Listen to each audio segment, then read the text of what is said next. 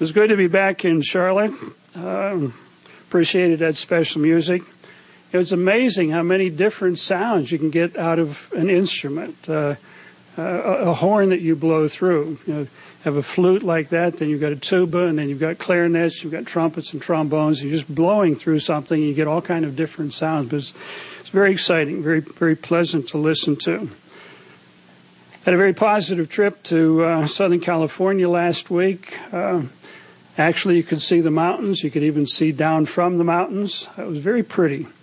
Uh, we had about oh, we had over hundred people that uh, attended a combined service on the Sabbath. The uh, Garden Grove congregation got together with the La Cañada congregation. Had about hundred people. I got so busy talking to people, I never got to the snacks afterwards. So I was really wishing Mr. Hilgenberg would have left his fruit or vegetables or whatever they were up here that uh, they look pretty good. but you know, it's always exciting to get back to Charlotte and come to church and be asked to sign the guest book. but it is good to be back. As I mentioned, we had some beautiful weather in Southern California last weekend. Uh, Pasadena and that area really can be beautiful when you can see it. You know, when the smog is there, it's a different story. You know, I've noticed as I've gotten older, many of the emails that I'm getting from uh, friends that I went to high school with, and I'll probably get kicked for saying this, but I've even noticed the emails my wife gets from friends that she went to school with. It's interesting as we get older, many of these emails focus on the joys and the challenges of getting older. I wanted to share just a couple of comments with you off of, uh, I think this was actually something that somebody sent to my wife. It says, consciousness is that annoying period of time between naps.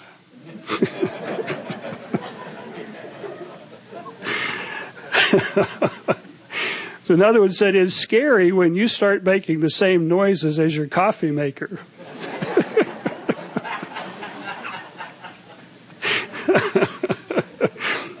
Being over the hill is much better than being under the hill.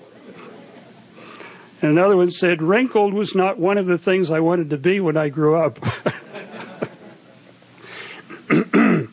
you might wonder, what does this have to do with the sermon? Well, the subject I want to talk about today is a subject that really does take on more validity as we get older. It's a subject that we, I think, come to appreciate more as we get older and we look back on life and begin to realize that uh, we see things as we get older that we didn't see when we were younger. It was kind of surprising to me to see how much my perspectives changed when I turned 50. Things that were very important to me before that didn't seem near as important after that. And things that were important once I turned 50, I wasn't really interested in that much before I turned 50. But this is not a geriatric sermon. it's also intended for younger people. It's a subject that can be of benefit to many young people if you can learn from your elders. If you can come to appreciate the perspectives that they have gained over time so that you don't have to repeat some of the same experiences, some positive, some negative, that resulted in adults learning important lessons. I'd also like to ask you another question. Why do many people like mysteries and detective stories? Why do people like mysteries and detective stories? Know, part of it, I think, is the expense or the expense, the the suspense. I'm having the same problem Mr. Hilgenberg had. suspense is exciting. And the way a person weaves a story together, or the way a movie is scripted, uh, it creates a certain amount of ex- suspense and excitement as you look for clues and you find clues that lead you in a direction. And you have a sense of accomplishment at the end of the story when all the clues fit together and you see this big picture. What I'd like to do in the sermon today is to begin by looking at some scriptures, some clues in the scriptures. And we'll ask some questions and look for answers in the scriptures. And I think we're going to find those answers are going to be very informative and instructive. The subject that I want to talk about today is extremely important to your future and to the future of the nation in which we live. And I think as we approach the Passover, we're going to realize this is also an important subject we want to think about as we approach the Passover. Let's turn to a couple of scriptures in the New Testament, beginning in the book of Acts. Book of Acts, chapter 9, and verse 31. We're going to run across a phrase in a number of these verses in the New Testament that is mentioned by a number of New Testament writers but the phrase is not defined. We're going to have to look elsewhere to find the definitions of the phrase that is used. In the book of Acts, chapter 9, beginning in verse 31, this is described the period of time after um, the Apostle Paul, or Saul as his name was, was converted. It says, Then the churches throughout all Judea, Galilee, and Samaria had peace. And this was after Paul uh, create, stopped creating a lot of excitement in that area and he went off to another area.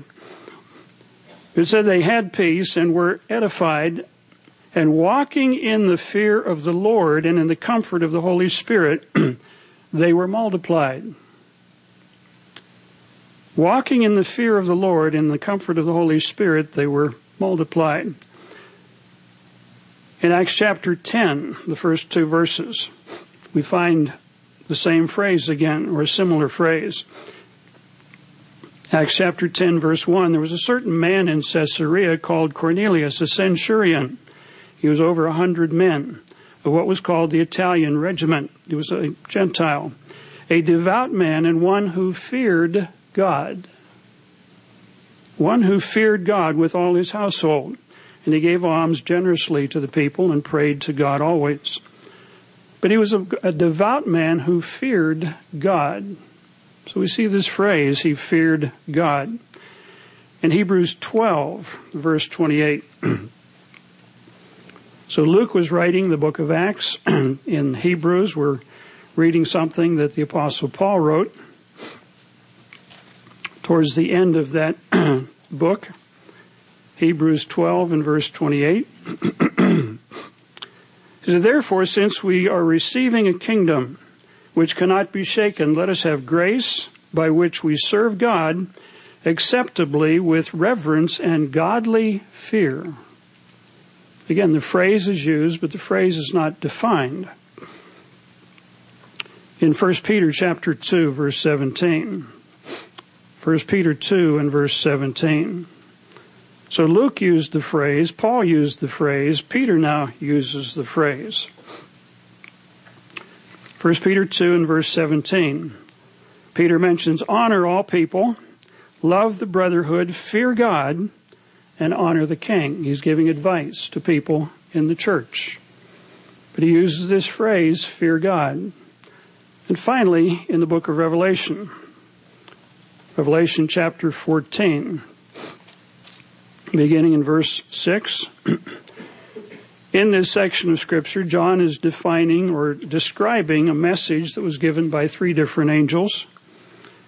And the message of the first angel, he says, Then I saw another angel flying in the midst of heaven, having the everlasting gospel to preach to those who dwell on the earth, to every nation, tribe, tongue, and people, saying with a loud voice, Fear God and give glory to Him, for the hour of His judgment has come. So here we find four different writers in the New Testament using the phrase, Fear God, but they don't define it. What does it mean? What does it mean? We've got to look for some clues in the Bible to find out what it means. you know, if you do your own word study, you'll find this term fearing God used extensively in the Old Testament. It's used in the New Testament, but it's not defined as precisely in the New Testament as it is in the Old Testament. so I would like to ask, what does Luke, Paul, Peter, and John, what are they talking about when they mention fearing God? What do they mean? And how does this apply to you? What does it mean to fear God? You know, I think today, because of watching movies like Elmer Gantry and some of these things, this idea of fearing God is trembling, you know, and being afraid of God. You know, Jonathan Edwards, a New England Puritan minister, preached a very famous sermon entitled Sinners in the Hands of an Angry God. It really rattled people. I can remember going to revivals years ago with my parents.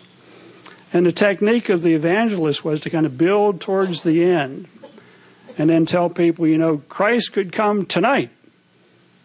And if you're not prepared, you could burn in hell forever because you're a sinner. And people got rattled. And I'd invite them to come up and give their hearts to the Lord because they were trembling. They had put the fear of God in people.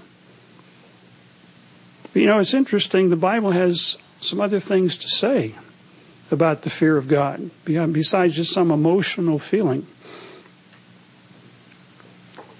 You know, you don't hear much about fearing God today, if you think about it. What you hear is, do you know the Lord? Do you love God? Have you given your heart to God? But you don't hear much about do you fear God? It's kind of like fear is not fashionable anymore. We don't want to fear anybody. We just want to love, we just want to know, but we don't want to fear. And yet the Bible uses the phrase over and over and over. So I'd like to ask the question this afternoon What does it mean to fear God? How does the Bible define the fear of God?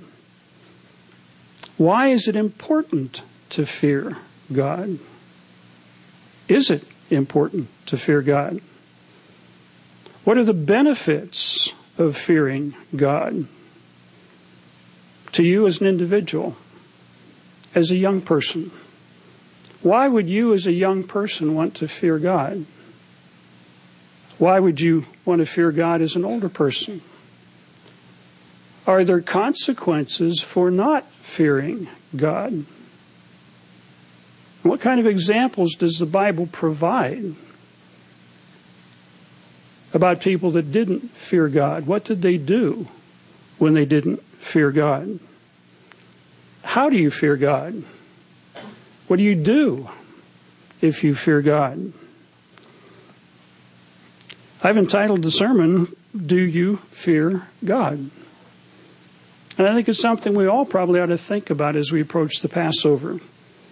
You know, the Passover is a time for examining ourselves in the light of what God says, not what other people think, not what Hollywood presents to us, but what does the Bible say? about fearing God. You know, you can get on our website, Tomorrow's World website, plug in Fear of God, and you'll find several dozen articles that have been written. You know, Dr. Meredith wrote an article a number of years ago talking about the fear of God. And he mentioned in a sermon recently that the fear of God is extremely important.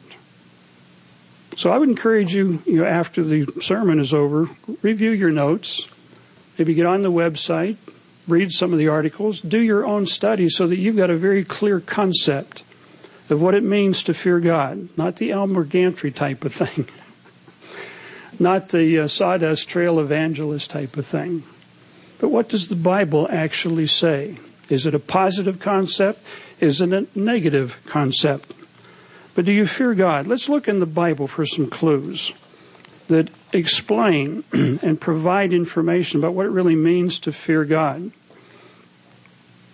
And when you look at the words that are used in the Old Testament and New Testament, some very interesting things about the words. In the Old Testament Hebrew, the word used for fear of God is yare, Y-A-R-E, or yare. It's a word with several different meanings. It can mean to tremble, to be frightened of, of God, but it can also mean to revere God, to respect God, to be in awe of God. And the meaning of the word depends on the context. It depends on the context. You can read some of the scriptures talk about people trembled before God. They, they feared God. They were afraid. When the Israelites were uh, gathered around Sinai, God was giving the Ten Commandments, and the lightning came, and the earthquakes, and the, the, the smoke, and everything. They were afraid. They said, Moses, you talk to us. Don't let God talk to us, because we'll die. They were afraid. But as we will see other places, God says, Oh, that they would fear me, respect me, obey me, follow my instructions. But it's the same word, but it has different meanings in different contexts. The New Testament word is exact, somewhat the same. The Greek word is phobio, which we get our word phobias which has a very negative connotation of fear and trembling and so on, being scared of something. And yet the New Testament word has several meanings that depend on the context. It can mean to be afraid and be frightened, or it can mean to, to fear, to respect, to honor, to have awe. And it depends on the context. We're going to be focusing on the second meaning for the most part today. I think we all understand what it means to be afraid of something. But do we understand what it means to fear in a positive way? Let's notice a couple of scriptures to begin with in the Old Testament. what does it mean to fear God? What kind of clues do we find in the Bible that explain these meanings? Go to Genesis chapter 12 to begin with. Where God began to work with Abraham. And we need to pick up the story here to give a context to what we're talking about. Genesis chapter 12, beginning in verse 1. Now God is beginning to work with Abraham. He had a goal. He wanted Abraham to become the, the father of the faithful, but he had to know Abraham. He had to know where Abraham was coming from and where he would go and how he would respond under different circumstances. It says, Now the Lord said to Abram, Get out of your country, from your kindred, from your father's house, to a land that I will show you. I'm going to make a great nation out of you. I'm going to bless you, make your name great. Just be a blessing, uh, basically, to the peoples of the world. I will bless those who bless you and curse those who curse you. Now, we're going to come back to that concept in a little bit later in the sermon. And in you, all the families of the earth will be blessed. That was the what God was offering to Abraham. Abraham didn't say, Would you spell that out, put that in writing, and let me think about it? Verse 4, it says, So Abraham departed. He saw a good deal when he heard it. hey, this is pretty good. And he didn't argue about it, he left. He obeyed God. If we go to uh, Genesis 18, verses 18 and 19. Now, these were qualities that God began to see in Abraham as he worked with Abraham. Genesis 18, verse 18. Since Abraham shall surely become a great and mighty nation, uh, God said, You know, should I hide what I'm doing to Abraham? Verse 17. For I have known him, verse 19, in order that he may command his children and his household after him, that they keep the way of the Lord to do righteousness and justice that the Lord may bring Abraham what he has spoken to him. Abraham had this quality of teaching his family God's way, a way of righteousness. Psalm 119, verse 172 says, All thy commandments are righteousness. Abraham taught his family this. These were the qualities God was looking for. But now in Genesis 22, verses 1 and verses 12, This is kind of the capstone experience of the trials and tests that Abraham went through as God was working with him. Now it came to pass after these things that God tested Abraham. And he said to Abraham, Abraham, Abraham says, Here I am. Take now your son, your only son, whom you love, and go to the land of Moriah and offer him there as a burnt offering on one of the mountains which I will tell you. Again, Abraham didn't say, no, wait a minute. you know, you, you gave us that son. Now you're going to take it away? This isn't fair. He didn't say that. Verse 3 this quality of Abraham. So Abraham rose early in the morning and saddled his donkey, and he was off. He bound Isaac, laid him on an altar. Then God saw what he was going to do, and God said, No, wait a minute. You don't need to do that. Verse 11 But the angel of the Lord called him from heaven and said, Abraham, Abraham. He said, Here I am. He says, Do not lay your hand on the lad, nor do anything to him, for now I know that you fear God. Now I know that you fear God. You respected God. You followed His instructions. You were going to follow His instructions. You know, the Bible is very making very plain and clear that if we fear God, we're going to follow His instructions. We're not going to argue. We're not going to compromise. We're going to stay focused on what God asks us to do. Let's go to Exodus chapter 1 quickly. And what we're covering are things that are really pretty consistent the whole way through the scriptures.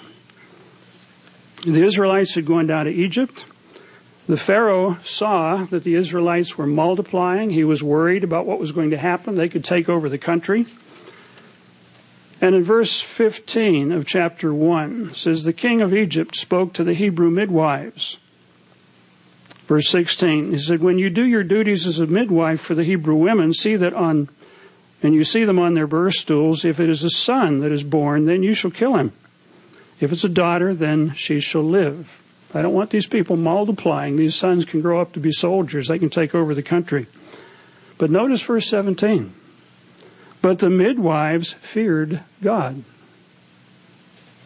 The midwives feared God and did not do as the king of Egypt commanded them. Verse 19, the midwives said to the Pharaoh, because the Hebrew women, you know, we didn't kill the baby boys because they're not like the Egyptian women. They're lively. They were up and out of there.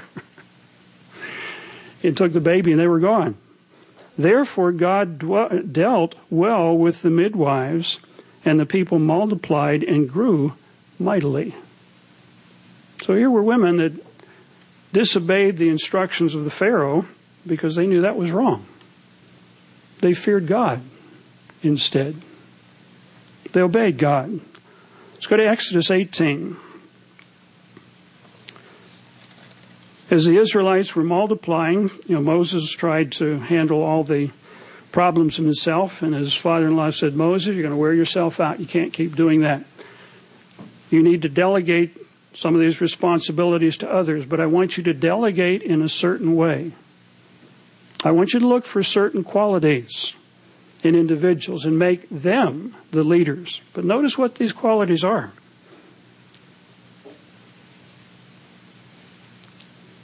Verse 21, it says, You shall select from all the people able men, individuals with abilities, not just anybody, but with abilities, such as fear God, individuals who fear God, men of truth, who hate covetousness, and place them to be rulers over thousands, hundreds, fifties, and tens.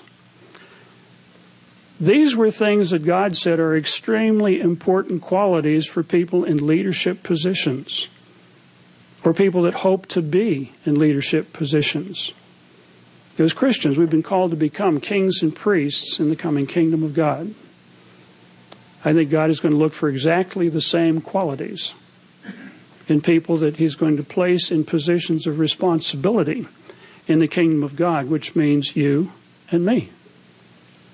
You know, do we have these qualities? Do we appreciate these qualities?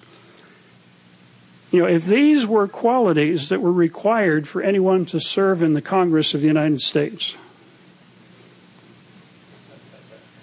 or to serve in some of the highest offices in the land, how many people would be unqualified? Probably quite a few. See, God's government is going to be based on character qualities that are outlined right here. Individuals who fear God. We're going to find out in through the sermon some individuals that did not fear God and the impact that they had on a nation. And we're probably going to watch over the next months and years the impact people in high offices are going to have on our nation and what the consequences are going to be. In Leviticus 25, let me just give you the scriptures there. I encourage you to look them up and think about them. It talks about people that fear God, verses 17, 36, and 43. People that fear God don't oppress other people. People that fear God don't exploit other people. They don't take advantage of other people. People that fear God don't abuse other people. They don't put them down. They, don't abuse them in that sense, throw their weight around. But the Bible equates this with fearing God. With fearing God. Let's go to Deuteronomy chapter 4. Deuteronomy chapter 4. And I'd encourage you to read the first 10 or 12 verses here. Moses is speaking to the children of the Israelites that came out of Egypt. You know, the first generation came out of Egypt. They didn't obey God. They wandered for 40 years. Now their children, the second generation, is just preparing to enter the promised land. And Moses says, I've got some things I need to tell you before you enter the promised land. Verse 1 Now, O Israel, listen to the statutes and the judgments which I teach you to observe, that you may live. In other words, that your life will be better.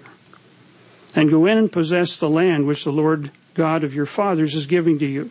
Don't add to the word which I command you, and don't take anything from it, that you may keep the commandments of the Lord your God which I command you. Don't be adding, don't be taking away. Just do what I've asked you to do.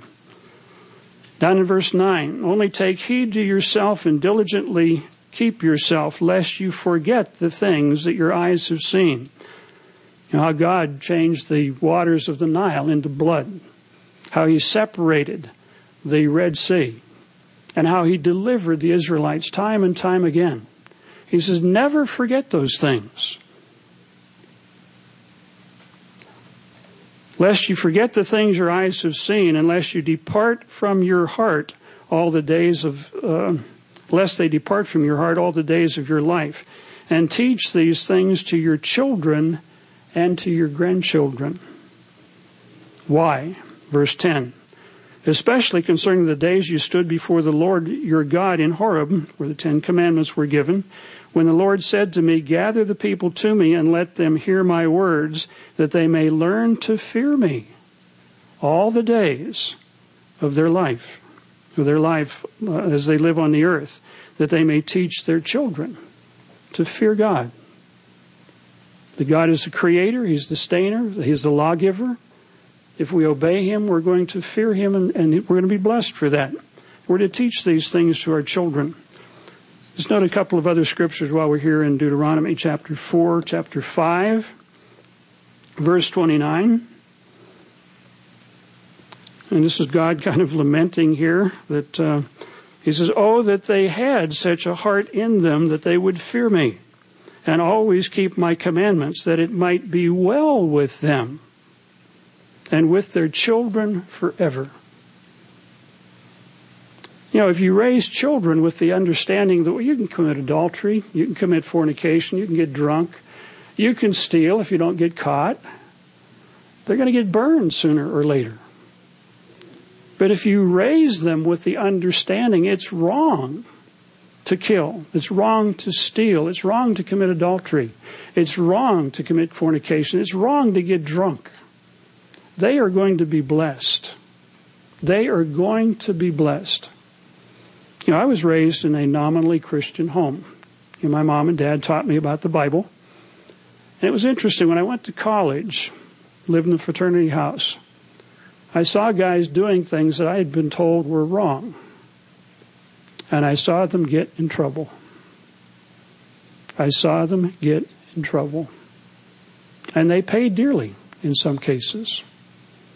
Because apparently they either weren't given the guidelines I had been given or they disregarded those guidelines. And God says here, He says, Oh, that they had such a heart in them that they would fear me, that they would obey me, and always keep my commandments, that it might be well with them. Yet people are told today, well, you know, the commandments are burden and they're difficult, and you need to be freed from all of that. So it's okay to lie, it's okay to steal. No, it's not. There'll be consequences that come. Deuteronomy chapter 6, verses 1 and 2. And this just repeats over and over.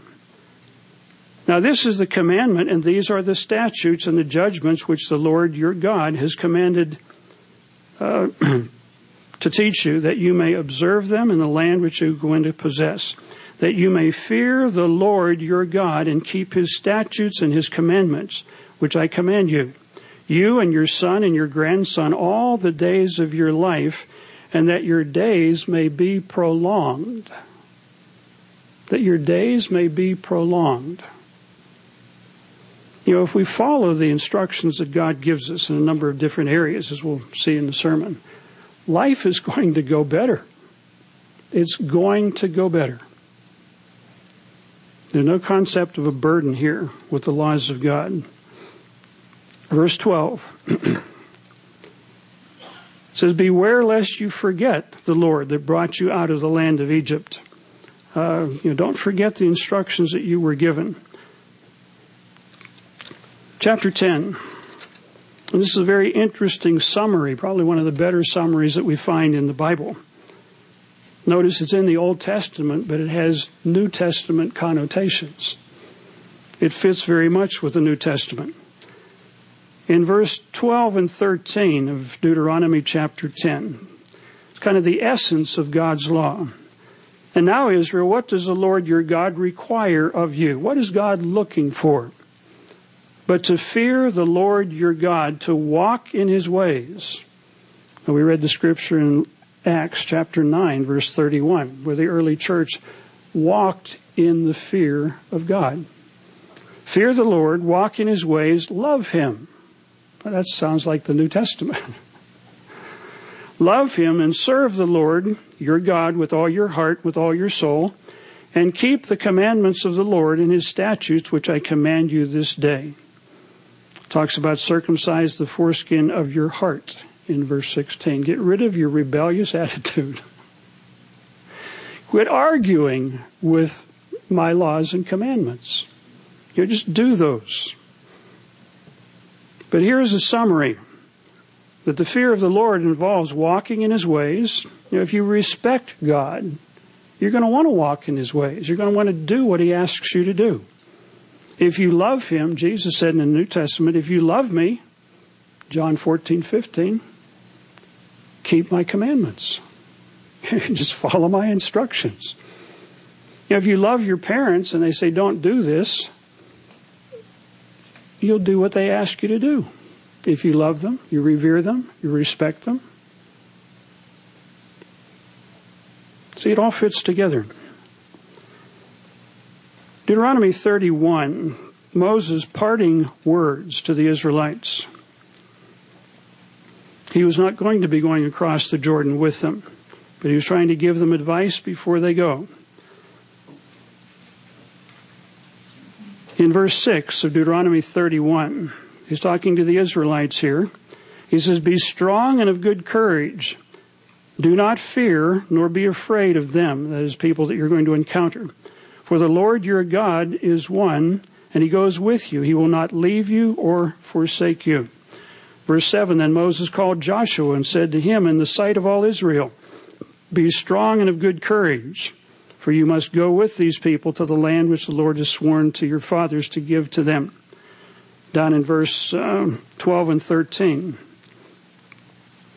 Gather the people together, men and women, little ones, and the stranger who is within your gates, that they may hear and that they may learn to fear the Lord your God and carefully observe all the words of this law. and that their children who have not known it may hear and learn to fear the Lord your God as long as you live in the land which you cross over the Jordan to possess. And this, this was the lesson. You to fear God is to obey God, to follow His instructions, to honor Him by doing those things. So the Bible is pretty clear in terms of what does it mean to fear God. And my question would be, do you fear God? What would you do? How do you live your life if you fear God? Have this awe, this respect for God. But let's ask another question and look for some answers. Why should we fear God? Why should we fear God? What's in it for you? What benefits can you look forward to? What would be some of the reasons to fear God? Turn to Psalm 2. Just notice what David had to say, and we'll notice what Solomon had to say. And I wanted to cover this first before we look at some examples of some individuals who did not fear God. They had information in front of them that they didn't use, that they didn't follow. In Psalm 2 and verse 11, it says, Serve the Lord, this is David writing, serve the Lord with fear and rejoice with trembling. Serve the Lord with fear, with respect, with honor, and rejoice with trembling. In other words, realize who you're standing in front of whenever you're talking with God. Psalm 34. Psalm 34.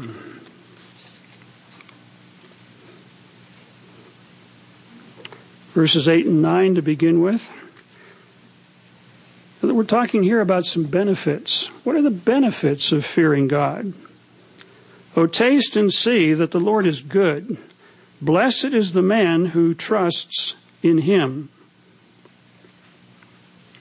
Blessed is the man to be envied or favored is the person who trusts in God. Now in verses 11. Come, you children, listen to me, and I will teach you the fear of the Lord. I will teach you the fear of the Lord. Verse 14 Depart from evil and do good, seek peace and pursue it. It's one of the songs that we sing. But fearing God involves departing from evil and doing good. It says, The eyes of the Lord are on the righteous. And Psalm 119, verse 172 says, All thy commandments are righteousness. God's going to be noticing. Now, there is a person I'm going to watch. They're not arguing with me, they're, they're just doing what I've asked them to do.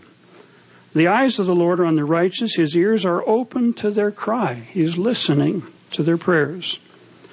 The face of the Lord is against those who do evil, who go contrary to God's instruction.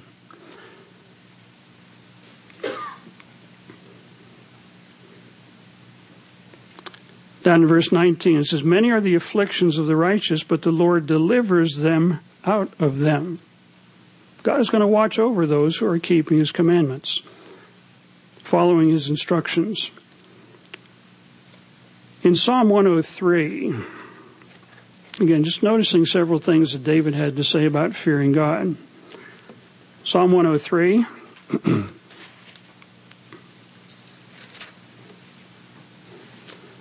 Bless the Lord, O my soul, verse 1 and all that is in within that is within me. Bless his holy name. Bless the Lord, O my soul, and forget not all his benefits. Obeying God and fearing God is going to come with a number of benefits, as we will see. He forgives all our iniquities, He heals our diseases. Down in verse 6 The Lord executes righteousness and justice for all who are oppressed. He made known his ways to Moses. He acts to the children of Israel. The Lord is merciful and gracious and slow to anger and abounding in mercy.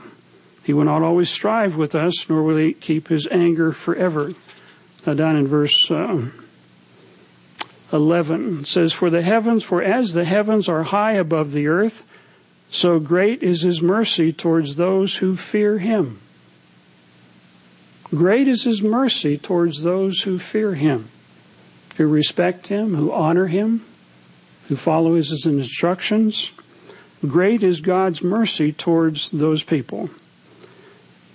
Psalm 112. And this almost sounds like Moses writing. Psalm 112 and verse 1. Praise the Lord. Blessed is the man who fears the Lord, who delights greatly in his commandments. The word blessed means to be envied. It means to be favored by God. Blessed is the person who fears the Lord and delights greatly in his commandments, doesn't want to do something that God says not to do. Now, this is not rocket science. It's fearing God 101.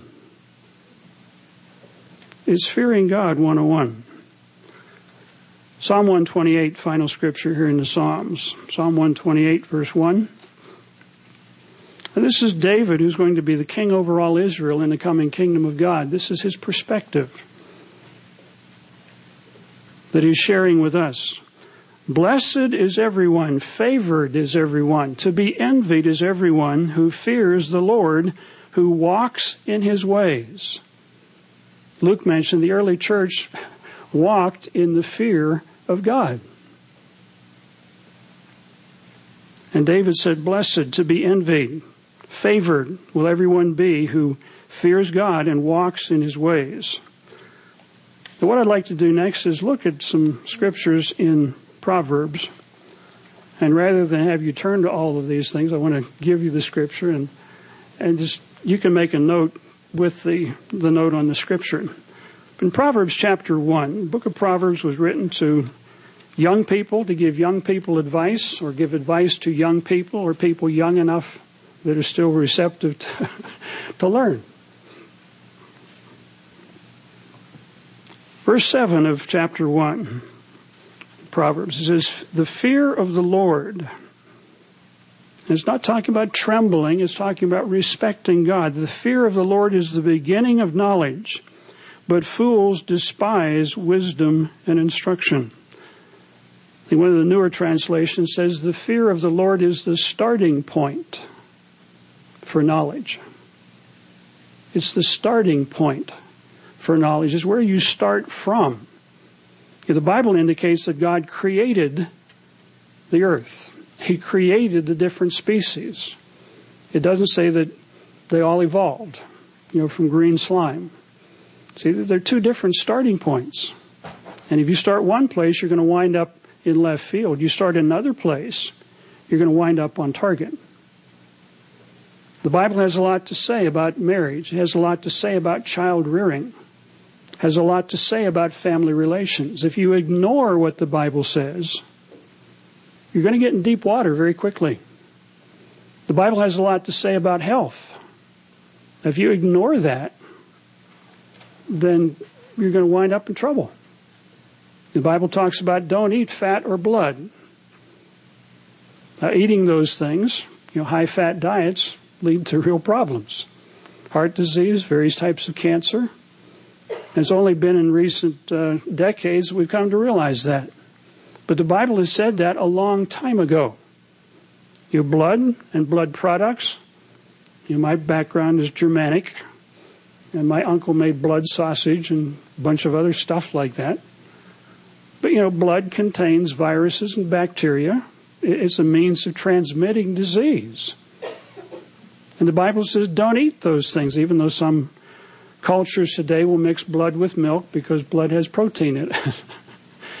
but it's not the way to go. The Bible says don't do those things. There, there, there's a better way to go. When it comes to economics, the Bible has guidelines. You disobey those guidelines, ignore those guidelines, there will be consequences. In terms of music and education and things like that, the Bible gives us guidelines. It's a starting point and was teaching biology at Ambassador College. I'd never uh, had, had, not taught or I did not study biology from a biblical perspective. And I think I went to Dr. Hoeh and some others to ask for advice. They said, What does the Bible have to say about the subject? and you go to the Bible, you find principles, and then you look for other bits of information that fit with those principles. See, it's a starting point. And in secular education today, where people don't look into the Bible, they make fun of it, it's no wonder that education is in trouble today. And cultures built on an educational system that is not based on the Bible are going to wind up in trouble sooner or later. It's just a matter of time. So, one of the benefits of fearing God is being willing to look into the scriptures. David mentions in Psalm 119, I forget the exact verse, but he says, Show me, help me understand what is in your law. Help me understand why these things are there. David had a teachable attitude. He feared God, he was humble, and he was willing to learn. Here in Proverbs chapter 1, talks about wisdom. Down in verse 22, it says, How long, you simple ones, will you love simplicity? For scorners delight in their scorning, and fools hate knowledge. Then in verse uh,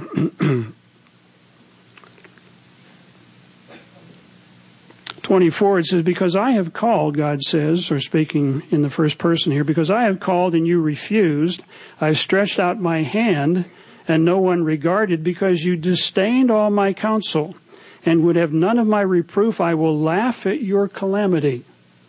Oh, you got in trouble? That's because you didn't listen. And God says, I'll laugh at your calamity. He says, You're going to have to reap what you've sown. Hopefully, you'll learn a lesson. Down in verse 29, he says, Because they hated knowledge and did not choose the fear of the Lord, they would have none of my counsel and despised my reproof, therefore they shall eat the fruit of their own way. Is it important to fear God? You bet it is. God loves us, but He wants us to learn lessons. And if we can't learn one way, He'll, he'll let us learn another way. But if we fear God, it's going to be a lot easier It's going to be a lot easier. Now, let me just give you a couple of other scriptures. In Proverbs 3, verse 7, says, The fear of God is to depart from evil. Proverbs 3 7, the fear of God is to depart from evil. You don't go down that path. But Proverbs 8 3 says, The fear of God is to hate evil. I don't want to get anywhere near it. I don't want to get anywhere near it. The fear of God is to hate evil. Proverbs 10, verse 27 the fear of God will lead to a long life, it says. The benefits, the fear of God will lead to a long life, but it says the wicked will die early. You know, people today say, you know, to be gay is just to be free, you know, homosexual and so on. But what they don't tell you is that people that adopt that lifestyle live about half as long. They only live about half as long as people that don't adopt that lifestyle.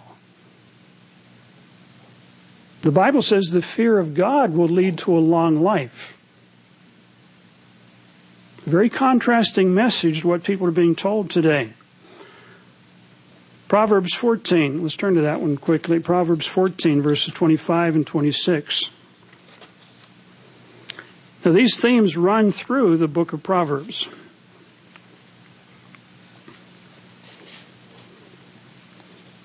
Actually, 26 and 27, I think it is. Says, In the fear of the Lord there is strong confidence. Now, you can be confident if you're not killing, stealing, lying, coveting, doing all these things, that God will be watching over you. If you start doing those things, you're getting out on thin ice and you have to pay the consequences. In the fear of the Lord, there's strong confidence, and his children will have a place of refuge. You can go to God and say, Please, I've tried to do everything right that I know of. Please watch over me, protect me, guide me, help me. It's kind of hard to ask for help whenever you're you're doing things on the on the side that you shouldn't be doing. It just doesn't add up. The fear of the Lord is a fountain of life to avoid the snares of death. It'll help you avoid an awful lot of problems if you fear God and you're willing to do things God's way. Proverbs 22 and verse 4. Maybe put a circle around this if this is of interest to you. Proverbs 22 and verse 4. It says, By humility and the fear of the Lord are riches and honor and life. That's not bad. By the fear of the Lord are riches and honor and life. By humility and the fear of the Lord. If you get to the point where you're not interested in learning anymore, be careful. Be careful because you'll lose some other things. Proverbs 24, verses 21 and 22. I think very interesting and advice in terms of where the church has been over the last 10 or 15 years. Proverbs 24, beginning in verse 21 My son, fear the Lord and the king. Do not associate with those given to change. Don't hang around rebels. Don't hang around people that want to change the truth and get rid of God's laws. It says, For their calamity will rise suddenly. Their calamity will rise suddenly. You know, when Mr. Joseph Tkach gave a sermon a number of years ago, he said, We are going to change this and change that and change that. And an older lady came up to me in one of the churches I was pastoring, and she shook his hand, finger in my face. She said, God is going to take his life. Because God holds leaders responsible for things that they do. It says their calamity will come suddenly. Sometimes it doesn't come right away. And people think, oh, I can get away with this. Nothing's really happening. I talked with a guy one time. He said, I stopped tithing. I said, I'm more blessed now than I've ever been. Well, give it five years. Give it a little bit of time. There's water to go over the dam. As we get older, we see these things. I think one of the tragedies is that people that have left the church, they go out and they go wild. I was talking with a fellow not too long ago, some time ago. He said, I left the church and I went wild. I just went crazy. I realized, he realized later that was not the thing to do. I think he's repented of that. Sometimes young people leave the church and they start drinking and carousing and do all kind of things. You know, it's just a matter of time until these things catch up. And then begin to realize, why did I do that? Maybe they're in jail, maybe they have a disease, whatever. See, their calamity comes suddenly for people that don't fear the Lord. Proverbs 29, verse 25. Proverbs 29, verse 25. It's a little bit different advice here. It says, The fear of man brings a snare, but whoever trusts the Lord shall be safe. If there's a fear of man, fear of people, well, I, I, I can't keep the Sabbath because my, my, my family's going to think I'm crazy. Well, God says He wants you to do certain things. Peer pressure for young people is difficult to deal with. Well, they'll laugh at me if I do this, or they'll laugh at me if I do that. We can't fear people. If you're going to follow the truth, you're going to take some shots. People are going to laugh. People are going to make fun of you. You might lose your job. But if you're going to fear God, you will do those things. And God will make a way for you to escape and get through various trials that come along. It says the fear of man, peer pressure, fearing what people say, and we'll see some examples of that are extremely vivid, will bring a snare. But whoever trusts in the Lord shall be safe. Final scripture here in Proverbs. Proverbs 31, the virtuous wife, the virtuous woman. Proverbs 31:10 it says, "Who can find a virtuous woman? Her worth is far above rubies." A very valuable person to God. But notice down in 30 in verse 30 it says, "Charm is deceitful and beauty is vain, but a woman who fears the Lord, she shall be praised." A woman that fears the Lord. More th- There are things that are more important than good looks. And for guys, there's things more important than big biceps. Fearing God is what it's all about. Fearing God is what it's all about. Solomon came to that conclusion, Ecclesiastes chapter 12, verses 13 and 14. You might go back and read uh, the first chapter of Ecclesiastes where Solomon says, You know, I, I gave myself the liberty to try everything mirth, wine, women, and song. And he came to the conclusion in verse 13 and 14 of chapter 12. After doing all these things, even becoming a candidate for suicide, he found that wild parties and drinking don't do it. I remember parties in, college where there was a lot of drinking, and some of my roommates, uh, I'd help them away from the toilet later at night. They were there hanging over the toilet, just heaving out their insides or trying to. And I'd say, this must be fun, isn't it? but they would do it again and again and again because it was the thing to do in that environment. You know, Solomon tried these same things. But here's the conclusion he came to. Now, some of my friends didn't come to the same conclusion. He says, let's hear the conclusion of the whole matter. Fear God and keep his commandments. This is the whole duty of man. This is the whole purpose of life. This is what God was looking for in Abraham. Now I know that you'll fear me. I saw that you would teach your family God's way.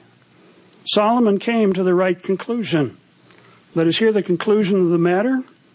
The whole matter, fear God, keep his commandments. This is the whole duty of man. Okay, these are some of the benefits, some of the reasons for fearing God. But I want to ask another question. What are some of the consequences? What happens when people don't fear God? Especially what happens to leaders, people in leadership positions that don't fear God. You might say, why are we spending so much time in the Old Testament? Read 1 Corinthians chapter 10. Jot it down in your notes, read it later. It said all these things happened to them as examples for our admonition, for those of us that live at the close of the age. We should be able to look back in history and learn and not repeat the mistakes of history. Let's go to 1 Samuel very quickly, verse 12. 1 Samuel is talking about Saul.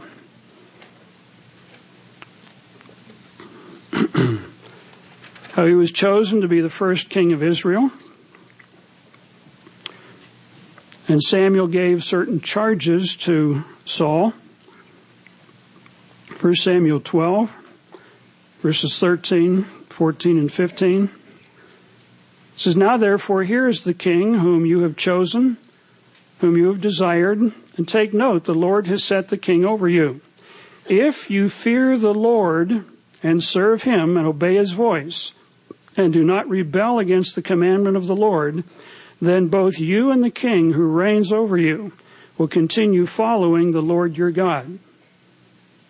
However, if you do not obey the voice of the Lord, but rebel against the commandment of the Lord, then the hand of the Lord will be against you, as it was against your fathers. This was the charge the Israelites were given when they wanted a king. And God said, if you obey me, things will work out. If, it, if you don't, then you're going to have problems. You know, Saul did not follow God's instructions. He offered a sacrifice when he shouldn't. He made some uh, rash judgments that he shouldn't have made. And Saul was rejected. Notice in chapter 15. Chapter 15 he was told to punish Amalek, who was an Amalekite, uh, because of what they had done to the Israelites. who told to go kill them and destroy everything that they had.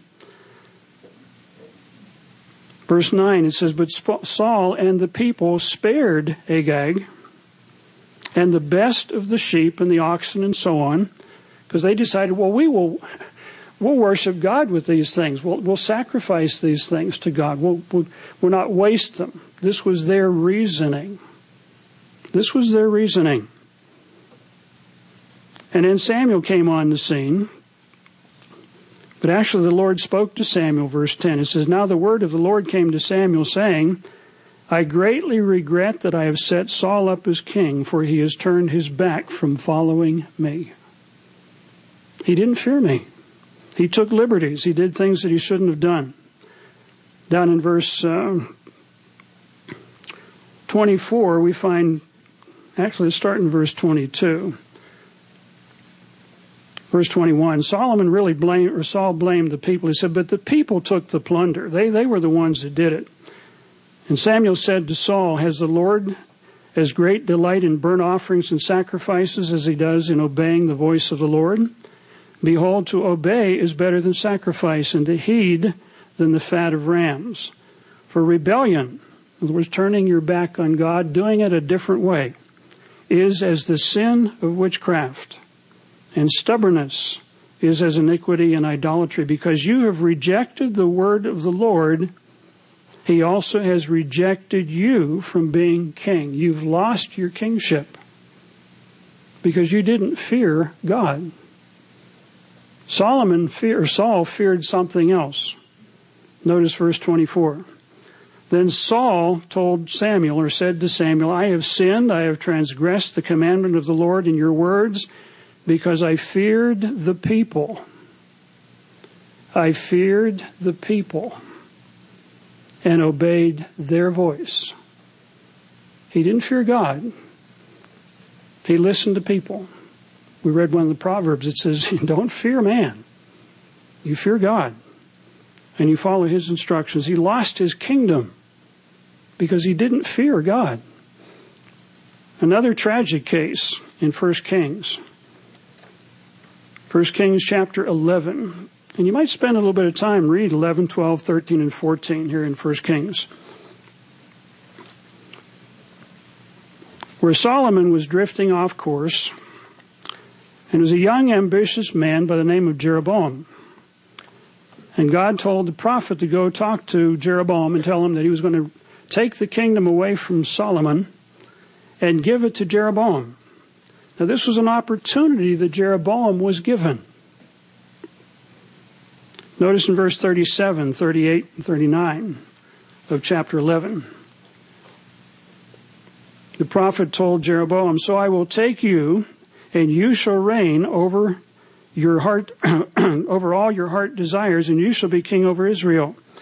Then it shall be, if you heed all that I command you, and walk in my ways, do what is right in my sight, keep my statutes, my commandments, as the servant of David did, then I will be with you and build for you an enduring house, as I built for David, and will give Israel to you. And I will afflict the generations or the descendants of David. So this was an incredible promise to this young man. He said, I'm going to give this to you. I'm going to take it away from Solomon, and I'm going to give it to you.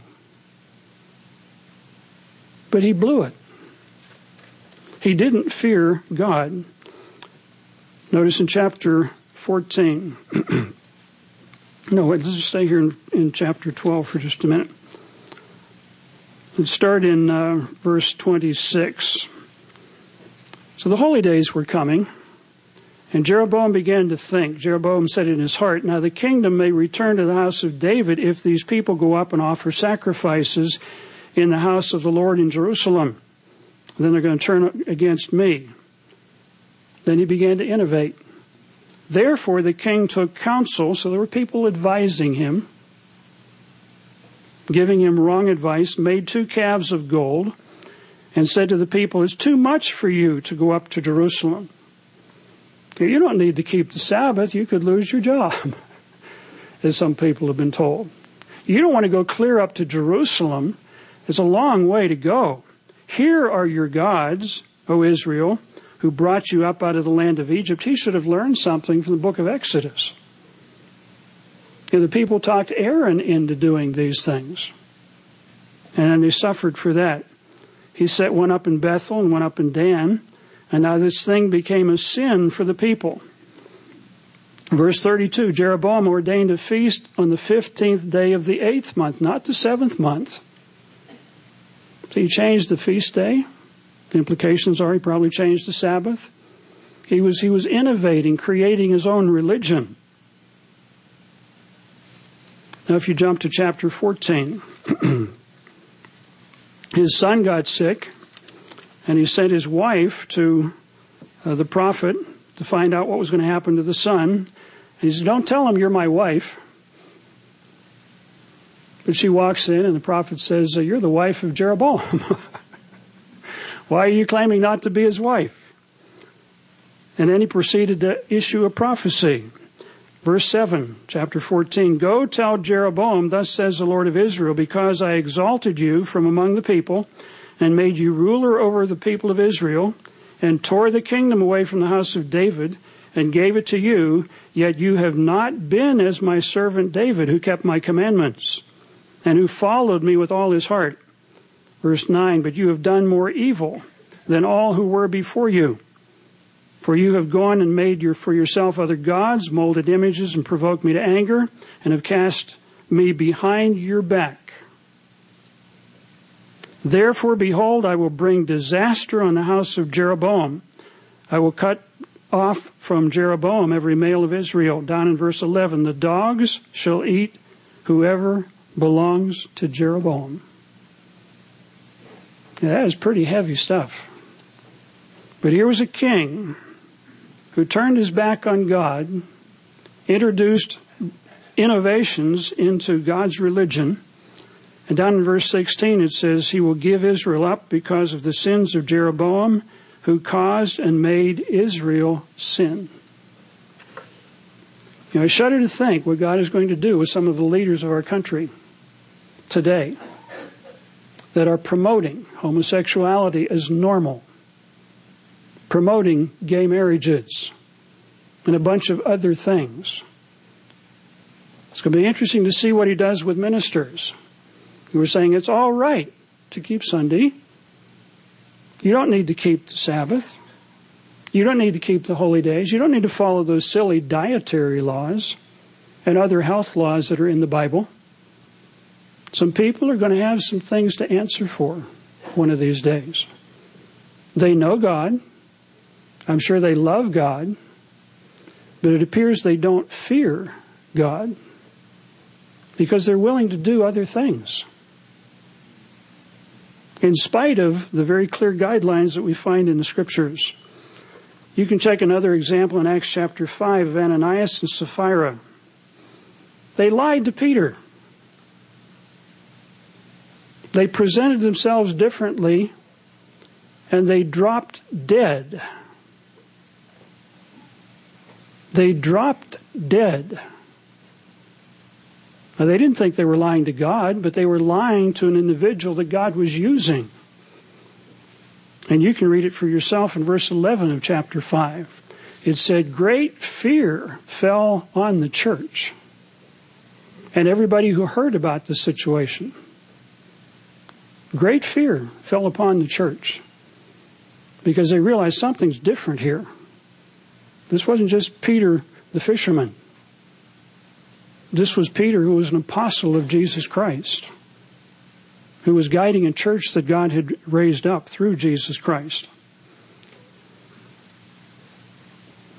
So there are very severe consequences that come, and God has recorded these things. As Paul mentions in 1 Corinthians 10, for our admonition, our instruction, upon whom the ends of the earth is coming. You know, the fear of God is not some little thing. It's a very powerful thing.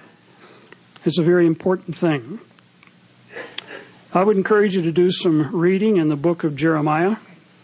We're not going to have time to go through a number of these things. But in Jeremiah chapter 2, it talks about there the problems, the, the consequences are going to come upon Israel. And Jeremiah's message was not only to the Jews in Jerusalem and Judea, but to the Israelites. And says, These things are going to come upon you because there is no fear of God among you. There's no fear of God among you. And he said, You're going to reap what you have sown. You've turned your back on God. But there are some very powerful scriptures.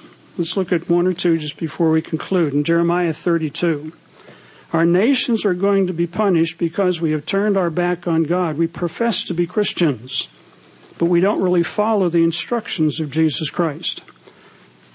You know, once we've learned our lesson as a nation, and hopefully once we've learned our lesson as individuals, God is going to restore his people.